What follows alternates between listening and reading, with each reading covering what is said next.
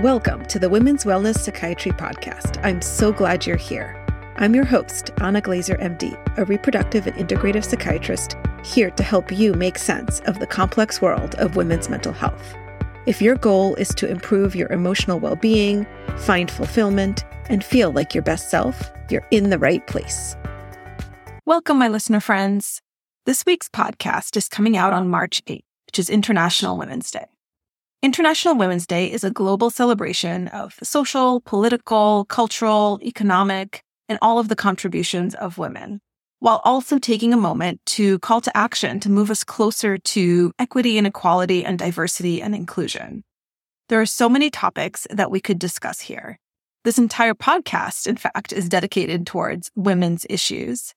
And the last International Women's Day last year, we discussed a combination of reproductive rights and gender inequity, particularly in the home in many heterosexual cisgendered households. The theme this year in 2023, which if you're interested, you can read a little bit more about on the UN's website, focuses on how technology can help empower and educate women around the world and how to protect the online rights of women and girls. So let's talk a little bit more about this, how technology impacts women's mental health and more specifically, how media and social media impact mental health. When I'm talking about media and social media, I think we all know what those terms mean. Social media referring to Facebook, Instagram, and many others.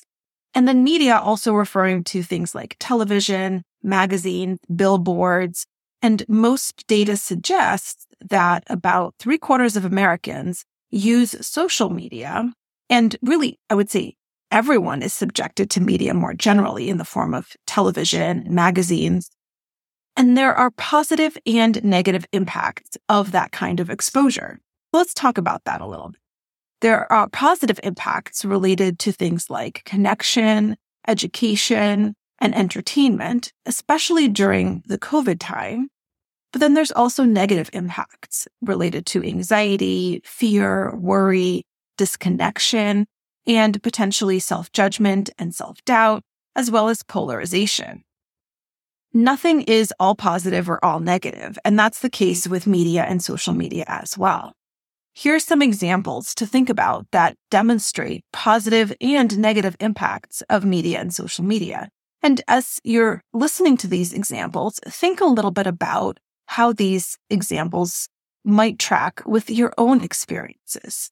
For example, a patient who might be unexpectedly pregnant and turns to online informational websites to learn about what to expect. This is something that so many of my patients do when they found themselves pregnant, either planned or unplanned, and they're looking for some additional information about what are some things that I should potentially eat during my pregnancy? What are some things that I should expect? When should I contact my doctor? There's a lot of information out there and turning to reputable online informational sources can be a really good resource. Another helpful use of online social media could be things like mom's discussion groups for recommendations.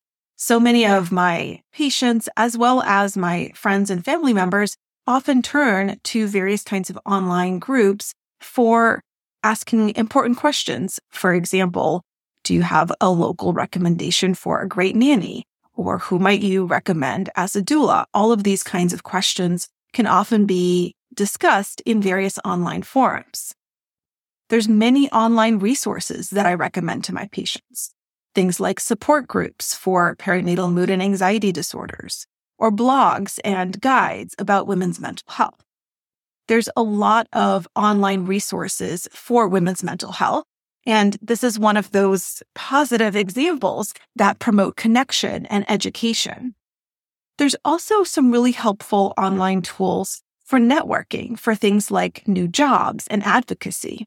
If you're someone who feels maybe somewhat stagnant in your career and you're looking for other options and opportunities, turning to online resources, whether it's social media or other kinds, can be really helpful to connect with others, to learn more, and to potentially make some headway in the job search. And then there's advocacy. This is something about which I'm quite passionate.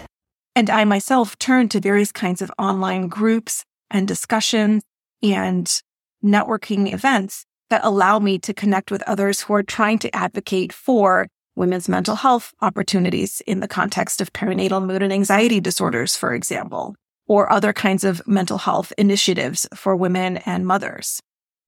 And finally, online resources can be really helpful for creation of female only or women only centered places for support and connection.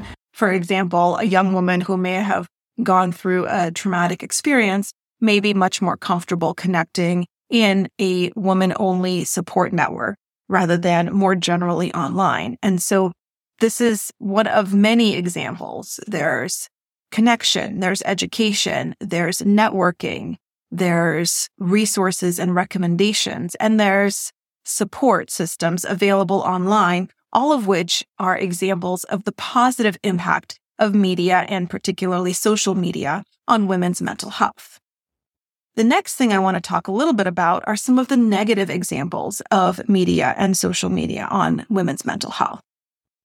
One experience that I've had repeatedly over the last several years is that in the days or weeks following a challenging experience in the world, for example, this has happened in the context of the pandemic, certain kinds of election results, mass shootings, other kinds of national and local and regional negative events a lot of my patients present with almost a trauma like response to these kinds of current events, leading to potentially recurrence of PTSD like symptoms.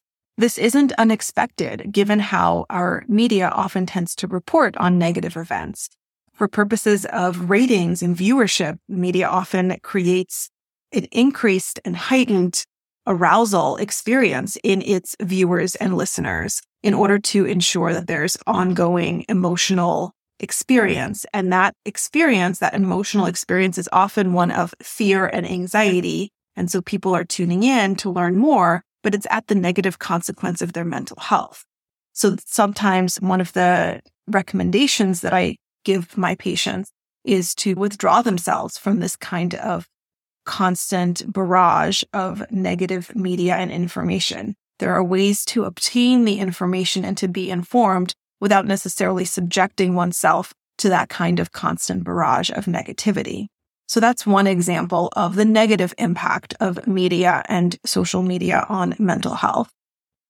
Another example is what happens oftentimes with social media, seeing others on social media as examples of standards that oftentimes are unachievable and that can lead to negative self image and often unattainable expectation.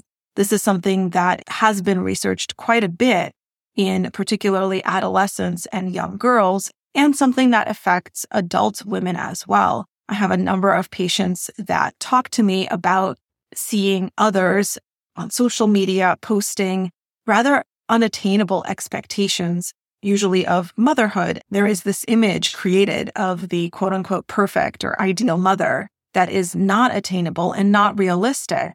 And it can lead to, if you're comparing yourself to that kind of idealized version, it can lead to thoughts of self judgment, of negativity, a sense of failure, a sense of inadequacy, all of these kinds of negative emotional experiences of oneself when constantly presented with these kinds of unachievable unattainable standards. The next way in which media and social media can have a negative impact on mental health is that it can sometimes sow discord among family and friends based on some of the polarization that is created by the media. And finally, there's the time spent. The time spent scrolling on social media or playing on one's phone can sometimes take away from your goals of spending time perhaps with your children or with your family or on a project. And then there's the psychological consequences of that, feeling unaccomplished or inadequate or distant or disconnected. So there's both positive and negative impacts of social media. And that means that it's important to think about your own specific use of media and social media. Is it helpful or is it harmful in your life? And likely it's both. It's often important to ask some more specific questions to figure out its impact specifically on you and your world. Asking questions like, when do I use media? Is it taking away time from other activities that are important? Sleep, for example. Are you spending time in the evenings scrolling through Instagram or other social media? And then that's impacting your ability to fall asleep, both because of the blue light, but also because of the content and how it can stimulate your brain. So when are you using the media and social media? And is it impacting your function in other ways? Next, asking the question of what is my purpose in using this media? Are you looking for information on a particular topic? For example, what are the open jobs in the area? Or what is a good recommendation for a pediatrician in my neighborhood? The more specific the purpose, likely the more positive and helpful the information can be. The, the one caveat to that, of course, is if you're someone who might be prone to anxiety and goes down what I call a, a research rabbit hole, and sometimes putting a stop to that, even if it's a really specific question, can actually be protective for mental health. And then finally, the question of how do I feel afterwards? Name the emotional experience after you've closed your phone or your laptop, whatever you're using to engage with the media or social media. How do you feel afterwards? Is it a positive emotional experience? Do you feel like you've connected and there's often a positive em- emotional impact of that social connection? Or is there increase in anxiety or worry? Name your emotion after you've spent some time with media and think about whether or not it's an emotion that you want to perpetuate. Asking when do you use it and how is it impacting functioning? What is your purpose in using it? And how do you feel afterwards are three important questions. And finally, consider doing an experiment.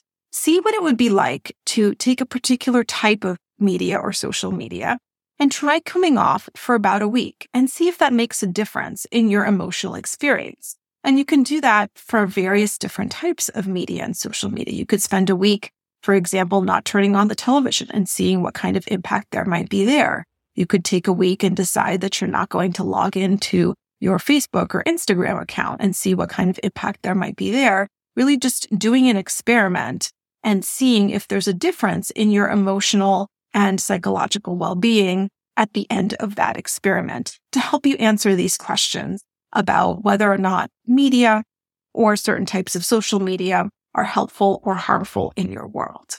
On this International Women's Day, let's keep in mind that technology, media, and social media can do both. And it's important to really make sure it's an individual decision that's right for you and your psychological well being. Thanks for joining me for this week's episode. As you know, my goal is to share with you the most helpful information that moves you towards emotional well being. If you have suggestions or questions, I'd love to hear those.